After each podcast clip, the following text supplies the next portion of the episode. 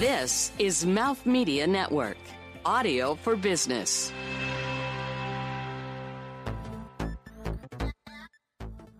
Hi, I'm Melissa Snover, the CEO and founder of Remedy Health. And to me, it's a matter of empathy.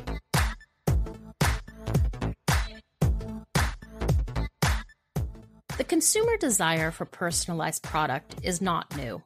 I'm Kelly Kovack, founder of Beauty Matter. Technology is finally making it possible, but not all personalization is created the same. It's a concept that gets thrown around a lot, standing for everything from my name on a bottle to a quiz based curation of a few pre made products. The true innovators among us are digging deep, pushing the capabilities of technology and reinventing the manufacturing process to truly deliver consumers what they want, product made just for them. Melissa Snover, founder and CEO of Nourished, is one of these entrepreneurs, pushing the envelope on what's possible and obsessed with the power of personalization. So, Melissa, thank you for joining us today. You know, we spoke, I don't know, it was probably like over a year ago. And I honestly think about your business so often. I wanted to cover it, but I couldn't quite find a way to cover how dynamic the conversation was in words. So I'm so happy that we can do it sort of in audio because I feel like some stories are better told that way. So thank you for A, your patience in finally doing something with us, and B, for taking the time today to share your story. It's my pleasure, Kelly. And I really enjoyed our first conversation. So when this opportunity came up, it was a no brainer for me and very excited. So no, it's great to be here. Oh, well, thank you. So, I would love to talk about your current concept called Nourish, which you came by way of a previous startup you launched in 2015 called Magic Candy Factory. So, can you share a bit about your background and how you got from candy to wellness? Because it's a kind of a very different, kind of almost, I don't know, I think there's some humor in there somewhere. Yeah, it's ironic a little bit, isn't it? Yeah. I think I started developing confectionery products actually even before Magic Candy Factory. In 2010, I developed a vegan gummy candy, which was free from allergens primarily because I'm a vegetarian who doesn't like chocolate, but is an absolute gummy monster. And I couldn't find any gummy candy that didn't have gelatin in it. So I decided I would try and make some. And I did it in my kitchen and, and I launched the product. It went all over the world. That was really my first experience in creating a consumer brand. And it also really led me to why I created the first 3D printer Magic Candy Factory. It was completely and directly because I was so frustrated and unsatisfied by the way that big manufacturing works. You have to make hundreds of thousands of the same thing the NPD cycle to develop a new product takes several years. There's humongous costs. There's loads of wastage and it's totally impossible to create enough product varieties to please all the people. So when I sold that first candy brand, I decided I wanted to, you know, try and find a solution for this because this bothered me. I'm highly developed, empathetic person. And actually, like, I lose sleep at night over issues that I think need to be solved. And I think I started to think, okay, well, what if we created a hundred thousand varieties and people could pick and mix it together? It still wouldn't solve it because you, there would always be somebody who wanted something totally crazy that you didn't think of before. And so I thought, well, what if we allowed the consumer to create their own product? and basically engage with the machine either online or in a store and kind of choose from a huge number of different variables where they were fully in control of the creation process and in the end could create an unlimited number of finished products. And so that was the real idea for Magic Candy Factory. And I remember being on a train in Germany when I was thinking of this idea and I drew it on a napkin. I know that's such a cliche, but I did. I drew it on the napkin in the train, what I wanted it to look like. But I didn't know at that time that it was going to be a 3D printer. I just knew what I wanted the end concept to be like and to do and to feel like for the consumer.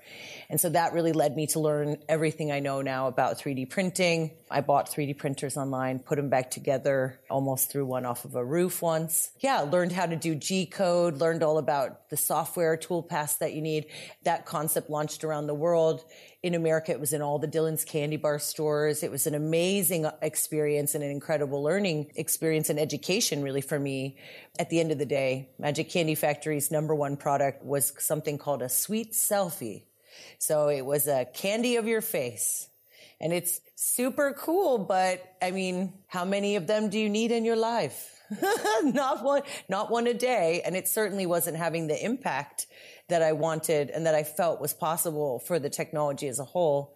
And so that really pushed me into thinking about ways that we could use what we'd created so far and add to it and, and optimize it and do even more with it to be able to create personalized solutions in the industry that I felt desperately needed that and wasn't getting it really from the current market, which was health and wellness. And so that really spurred me on to create the Nourish product.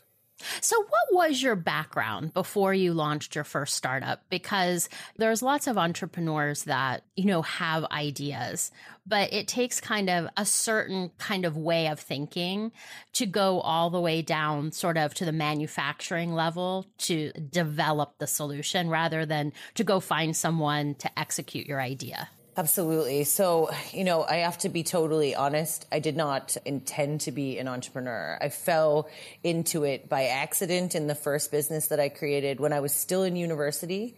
And it was a wonderful serendipitous accident that I learned very quickly that I loved. I loved the energy and the excitement. And also there is a level of fear that comes with that excitement that exists when you are making your own way and also you're taking all the risk yourself. And I thought, wow, this is really fun. I didn't love the business I'd created. I did it for a school project, but I actually really did love being able to create solutions and to be able to make changes right away and to be able to decide on a daily basis what I wanted my business to be. And so that really kind of started me off. But I studied poli sci and business with computer programming as a minor. And I intended originally to be a lawyer. And I'm really glad that I'm not a lawyer, even though I think it would be fun to be a lawyer and I would have enjoyed that. But I think it's, it's a wonderful kind of twist of fate that brought me to where I am today. And I'm so glad really every day that, that it happened because I'm so happy with what I've done with my life instead. Now I remember because I also study political science, but I minored in philosophy and art history. And I also was supposed to be a lawyer. yeah, it's a really common undergrad, isn't it, for law? And, and actually, I loved it. But yeah, it was when I was in uni, I don't know what it was like for you, but when I started to study political science, I loved it and I was in love with the whole system and the way that it worked and the spirit of the Supreme Court. And then the more you learn about it, the more you realize that it's a beautiful thing but it's being used imperfectly in many ways and it's very difficult to fix from a larger point of view. So I was like, oh my goodness, this is going to be tricky. I had a similar reaction where I loved studying it. I love the strategy of it. But then, sort of, when you put it into action, it all sort of fell apart for me. And I also had sort of this, I didn't realize it at the time, but this very creative side of me that it just kind of, and I guess that's why, like, I don't know who studies political science and art history, but I guess kind of is how my brain works. But you know, the thing that I think is so interesting about what you've done, I mean, there's no secret that consumers want products that are personalized just for them. But what that's come to mean can be anything from putting your name on a label to a simple diagnostic tool that recommends products all the way to sort of truly customized products developed off of your DNA. I think technology has made personalization possible in all these ways which didn't exist not that long ago. That almost the idea of personalization has become a little ubiquitous. But you've not only developed sort of a personalized concept, I think, you know, for me, kind of the distinguishing factor of is it real or not? Is it vertically integrated? Because I don't know anyone who can truly deliver on personalization without controlling the manufacturing piece of it.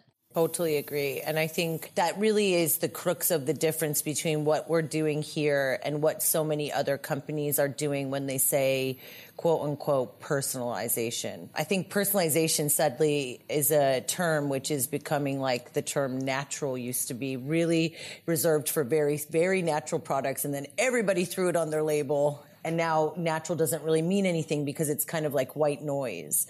And so I think personalization, I think is going to fall to the same kind of history. But really, where a lot of people are talking about personalization, they're doing one of two things. They're either A, they have a bunch of products, like 50 different products, and they're pushing people into buckets. And so it seems personalizationistic, but it's not really personalization. Or they're taking a bunch of different pre-made products or components, if you will. And this is not just in food or vitamins. This is in loads of different products and they're putting them together in what I would consider to be more like a personalized edit. You know, like when you get a gift box of an edit set of products or a hamper of things that they are selected for you. But what we have done with technology, which you very rightly pointed out, is we have come up with a manufacturing model where we make a unique product on every single printer and we never make the same product. And I don't care which product blends people want. We just are able to make, I think now 22 billion different combinations using that technology, which is fast enough for us to be able to be scalable and to do it in a way where the customer is delighted. They're not having to wait three weeks or four weeks or five weeks for it. And they're not having to pay three or four times for it as well. So I think that's really the crux of the difference. And you're absolutely right.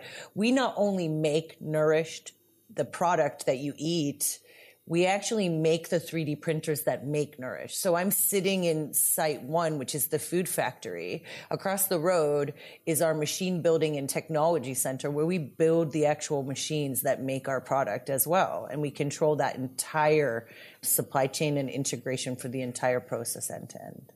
So, you know, what I realized is we haven't even really shared with everyone what nourished is. Oh, yeah. As a concept.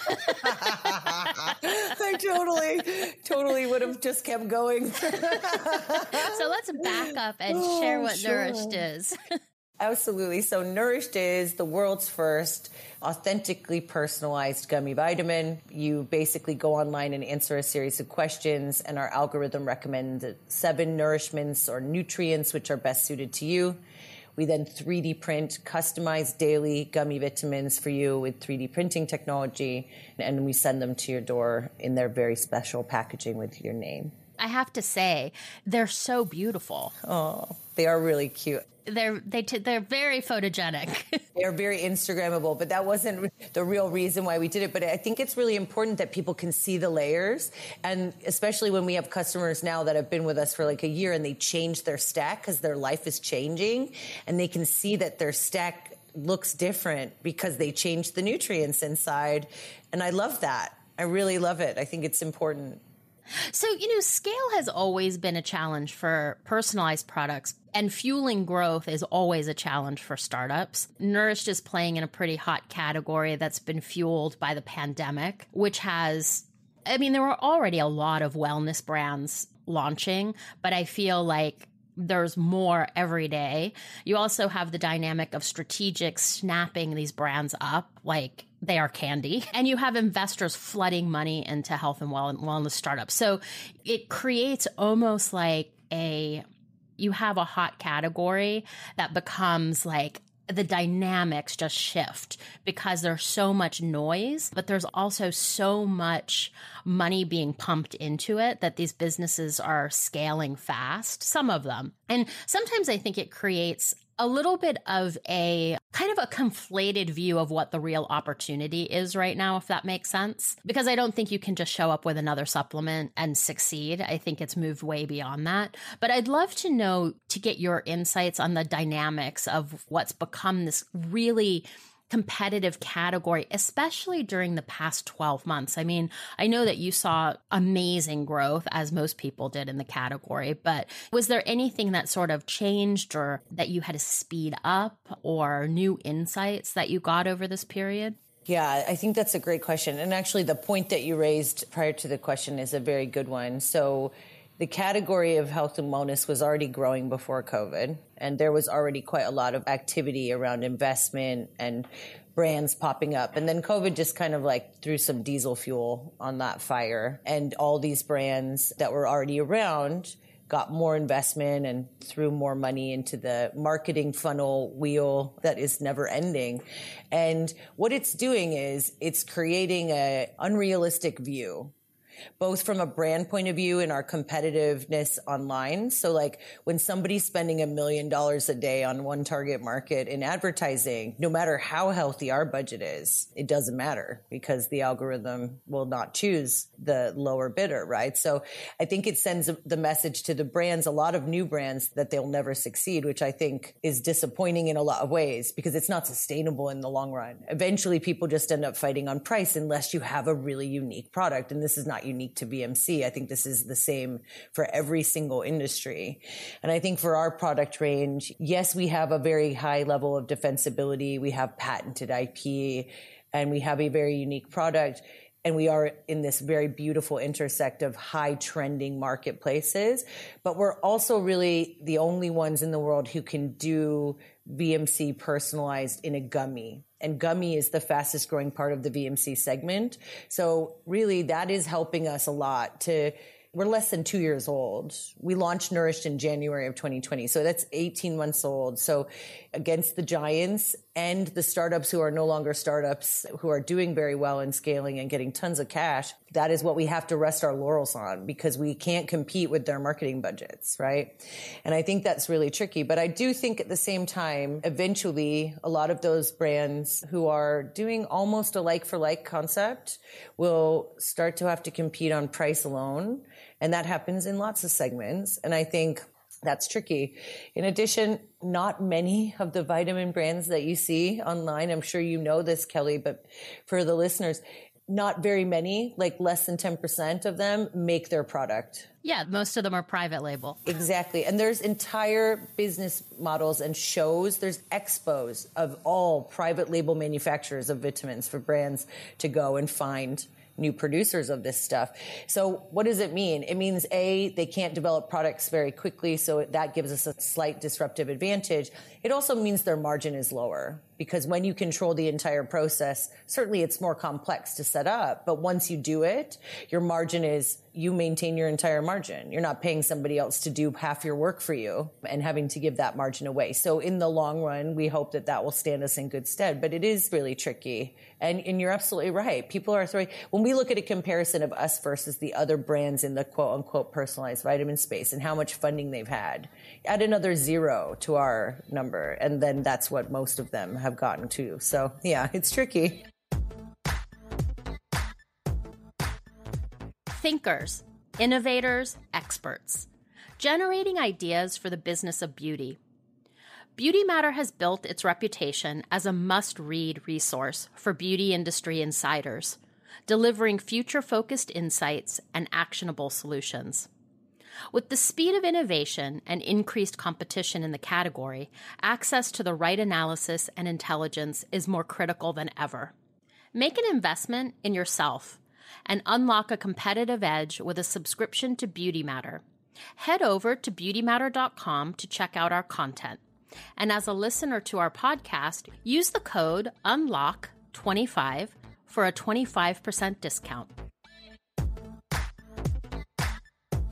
So, what are you doing to break through the noise? I mean, you've created sort of a defensible product that is it's pretty significantly differentiated, but you still need to connect with the consumer. So, where are you finding that traction to gain the customer attention? I think it's it's a great question. So obviously we we are a D2C model, so we are definitely heavily reliant on online advertising channels. But what we have found recently is that the online space is so crowded and so loud that everything you just mentioned before we start to like just kind of fade into the background. And so we've really started to work on an omni-channel approach aggressively. And so we have a lot of out of home advertising. We're working on our first TV commercial and we have a very, very strong and, and aggressively growing PR strategy where, because I believe that that is still one of the most important mediums is PR. If you can get editorial feedback and reviews on your product that consumers read in a non-forceful commercial way, and it's authentic, it's worth, I believe, 10 to 20 times an Instagram ad. And I think if we can do that, I mean, you have to have a good product and you have to be able to get, you can't make journalists write nice things about you. You have to really bank on your product being that good. But if you can do that, I think you can create some really strong attention on the brand in the right way. And then lastly, we are working right now on some partnerships, which I can't say too many details on, but I will tell you when they're ready to go live with world leaders in categories that we do not play in at the moment, where we're developing collaborative products, which will be co branded. And I think this will also really kind of just take it to the next level because I think still a lot of people haven't heard of us. And I think that those partnerships will help to solve that. And you're also planning a retail expansion, right? That is right. So in the UK, where our factories are, we've actually launched in Selfridges, which is a very, very famous department store in London. And it's absolutely beautiful. It's very experience based. And we have a beautiful activation in, the, in their food hall where we're doing live 3D printing of products and we're doing live customization. And it, it's been a huge success. It's been live for about six weeks.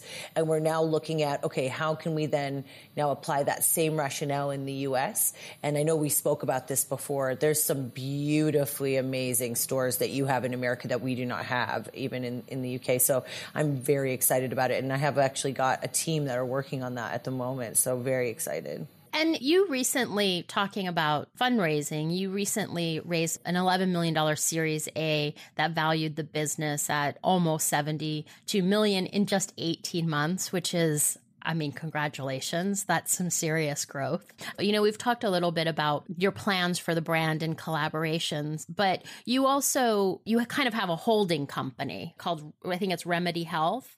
So you kind of have two businesses, almost like a B2B business, I guess, and then sort of the brand. I just get this feeling that you have much bigger plans than, than a nourished brand.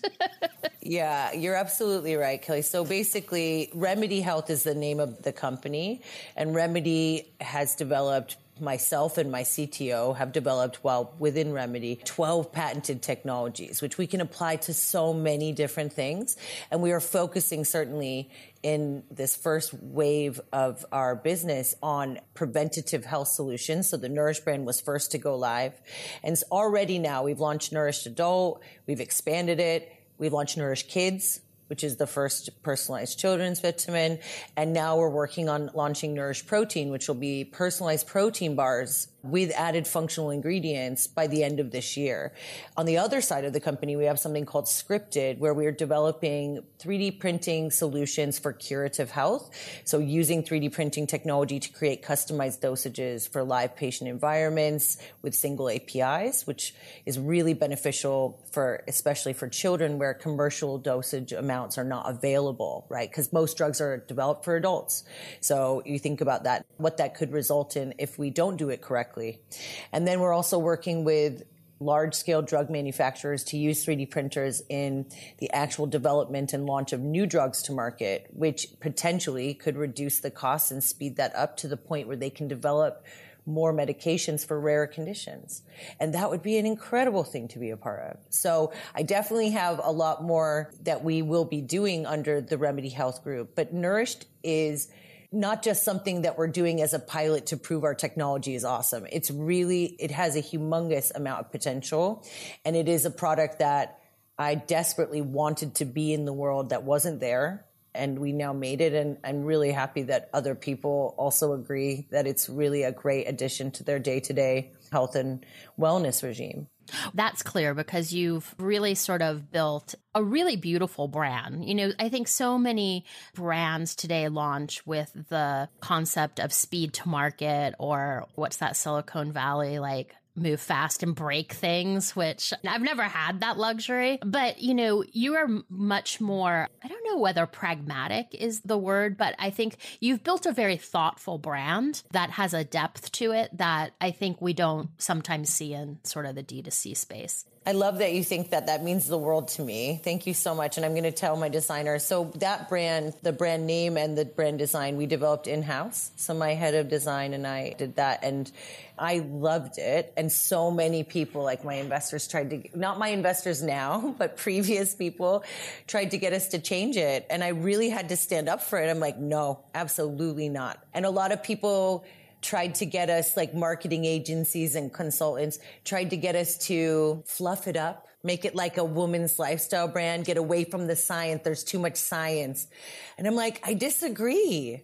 I disagree. I think the customer is an intelligent person who puts a lot of weight on scientific backing of the products that they spend their money on in this category. And it's important that we don't treat them, we're not talking to them in a condescending fashion. Listen, I've been there where, you know, having to defend sort of a brand and design concept and you have someone on the other side of the table and they're, and they're like, yeah, but nothing like that exists. And I'm like, exactly. yes, exactly. You absolutely nailed it, Kelly. You're absolutely right. And I, I think a lot of people are afraid of doing something that nobody's ever done. And then there's people like me who are, you could call it foolishness, you could call it bravery, whatever. I'm not afraid of it at all. And actually, I think it's much more exciting to do something that nobody has done before.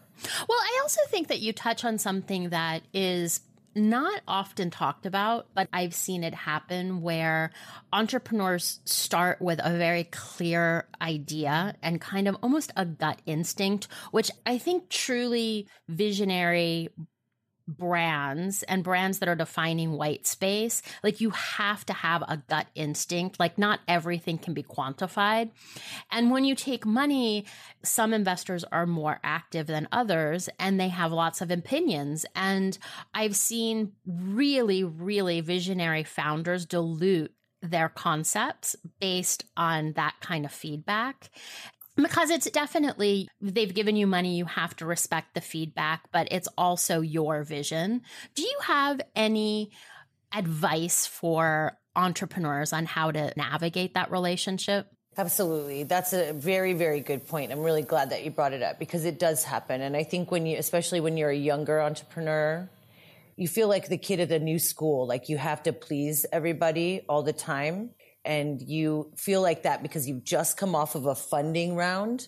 And when you do the funding round, you're pitching your business, you're yes, yes, yes, and this, this, this. And then you get into a longer term relationship when people have come on board and, and people want to continue that same kind of dynamic. And I always think that's wrong because it's kind of like when you go on your first date with somebody, you're on your best behavior, but eventually you decide to be in love and you accept each other for who you are and you appreciate each other for who you are and, and that's how you move forward right? That's how a relationship grows.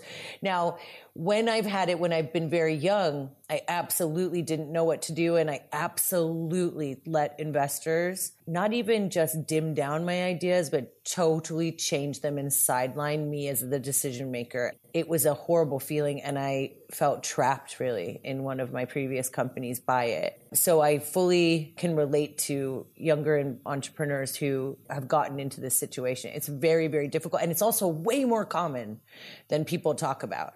I have seen so many instances of people putting money in and then basically pushing the entrepreneur to spend a large portion of the money with other friends or associates and colleagues of that investor. Now, luckily, I have no one in my investor support group now that would do that, but I've seen it so many times and it has happened to me. And it's so backwards. You would never allow it in another situation. So I find it really tricky. But how do you deal with it? I think you have to give people respect no matter what, whether they gave you money, whether they gave you their time. You have to be respectful of other people and treat people how you want to be treated treated. So I always try and see the side that they're coming from. And I always ask a lot of questions to get them to really explain to me why they want this change, why they're saying what they're saying, and what experience have they had that leads them to this path. And that usually helps me to get a view on what's really going on maybe there's another solution that I can find that will make them happy and I can continue. And that's usually a good tactic for a lot of kinds of negotiations, really, not just this kind. And then I think that you have to, at some stage, be ready to say to people and be ready for them not to like it that I really appreciate your feedback but I feel very strongly that we should continue this way. And I'm going to continue in this way for X amount of time. And if we still are not achieving the goals and targets for the business, and we can find some sort of a data link that this is the reason why, I would be more than happy to look at re looking at this again. And I think then they feel happy that they've been vindicated, that their idea has been taken seriously, and it has been. But that you then also have said, you know, this is the best advice one of my investors ever gave to me. At the end of the day, no one will ever measure you by how much your investors like you. They will measure you by how much their valuation of the business goes up, by how big of a team you're able to build, by how big of a brand in a business you're able to create, and what impact you make on the world from the business side. No one will ever write anywhere. A couple of her investors thought she was standoffish. no, like seriously. And so even this comes down to like being quite not cruel, but very strict about how you give your time. Because if you have more than one investor, which most people have to get, it can become a complete distraction from what you are really there to do and what you will be measured on. And so I think you have to be quite strict about it. And it's also a dynamic that you almost need to set up from the beginning because it's very hard to kind of walk it back once it kind of gets out of control. Totally agree with that. And I think setting precedents, like this is an example of a precedent, which no one has a problem with, but like I get up at four in the morning and if people want to call with me at eight o'clock at night, they're just not going to get it because I'm literally going to bed in an hour because I'm exhausted and I've already been up for way longer than you. and I need to rest, right? Like, and I need to rest. If I don't rest, then I'm not going to be a good CEO for your, your invested business tomorrow and that kind of thing. But yeah, I think that you do need to set precedents and you need to set some kind of the correct kind of protocols. And there's a lot of really great technology tools that you can use for stakeholder relations now, which take a lot of the aggro out of it but you still need to keep those personal relationships, but not at the expense of your business and your health, your safety, and your mental wellness, right?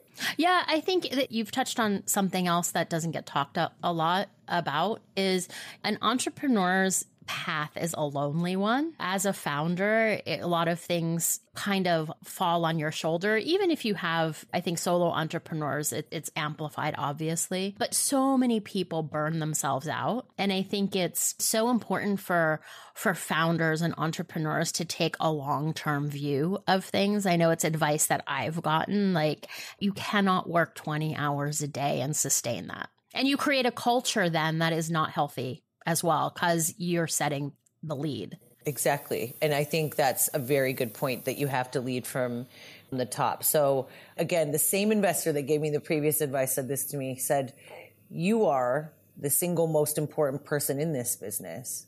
And if you burn yourself out and something happens where you can't continue, all these people who work for you and give you their best every day who have bought into your vision, who believe in you and follow you, will all be left without a job eventually. And so you owe it to them to look after yourself. It is nothing selfish about it. You need to look after yourself for all of the other people here that have come to be part of this journey. And that, for whatever reason, in my psyche, that really helps me to make me feel, cause there's this martyrdom, isn't it? I work harder than everyone else. I work longer hours than everyone else.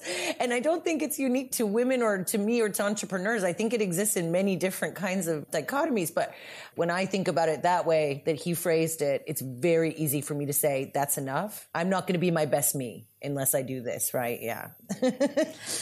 So I honestly believe that you are a true innovator. You're definitely sort of a visionary thinker. I'm curious. I feel like we're in this moment of really profound innovation that's going to, I think, you know, if you look back historically during times of crisis, some of the biggest, most disruptive businesses have been built. And I, we're definitely, I think we can call the last 15 months a crisis on so many fronts. And I'm seeing so much creativity and kind of anything is possible thinking. What do you think the future of personalization is going to be? No, I think that you're absolutely right, Kelly. Like necessity is the mother of invention, but people who are very comfortable in their day to day life never need anything, so they don't come up with anything. So when something like a crisis like that happened, pushed everybody outside their comfort zone. A lot of things that we wanted and needed, we couldn't gain access to. And so many amazing people came out of nowhere with incredible ideas and incredible solutions that were, you know, materialized so quickly. It was ridiculous, right? When you think about how long it used to take to do things like start a business and, and raise money. So I agree with you 100%. And I think, you know, where's the world going? it's going uh, in a direction that we have no historical reference for really because there are so many different variables that have changed that have a humongous impact on basically everything to do with day-to-day life and so there has been plagues and there has been health crises in the past but not when everybody had technology. Can you imagine if COVID had hit even 50 years ago? Nobody could have worked from home.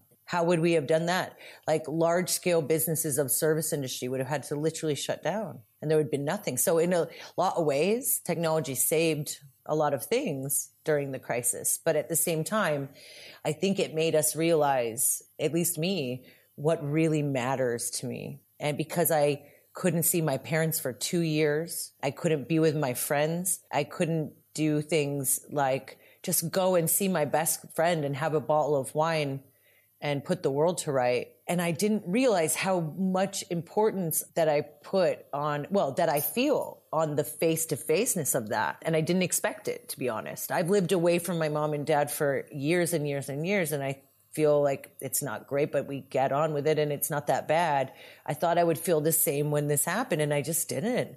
I really missed being face to face with people. So I think that some of the innovation that we're going to see, of course, there's going to be amazing innovation in health. Look what's already happening with, you know, mobile health solutions, diagnostics being accelerated massively, the development of new drugs being accelerated massively. But I also think that people are not going to spend money on the same kinds of things when it comes to enjoyment. I think it's going to change. Imagine when we get to travel properly again. There's a lot of trips I used to go on that I would not waste my precious travel time on now. I'm going to make every single trip I take a trip of a lifetime, right? And I think that those kinds of things, the overexposure to our own mortality and then the starvation of human contact will lead to innovations that I can't even imagine yet but I'm so excited that there are people right now thinking about it and what they're going to do to solve it. Like a teleporter, wouldn't that be great, Kelly? that would be amazing. Seriously, a teleporter time machine even would be the best. I tried to get my CTO to make me one and he said no because ethical reasons. that is so funny. Well, Melissa, thank you so much for sharing your story and your insight. And we're really looking forward to hearing what's next when you can share it it anytime. Wonderful. I would love it. And thank you so much again. It's been a pleasure as always, Kelly. I really enjoyed it. Thank you. For Melissa, it's a matter of empathy. The combination of technology with empathy in the hands of a visionary entrepreneur has the power to create innovative solution and wildly successful brands. Melissa is a true believer that you can achieve anything you put your mind to. Her fascination with new technologies and unique understanding of trends fuels her drive to innovate solutions for consumers that challenge competitors and disrupt the current status quo. Her vision for the future of food, health, and wellness includes integrating 3D printing to deliver truly customized solutions, serving each consumer's individual needs and desires. So, in the end, it's a matter of empathy, and that's what matters. I'm Kelly Kovack. See you next time.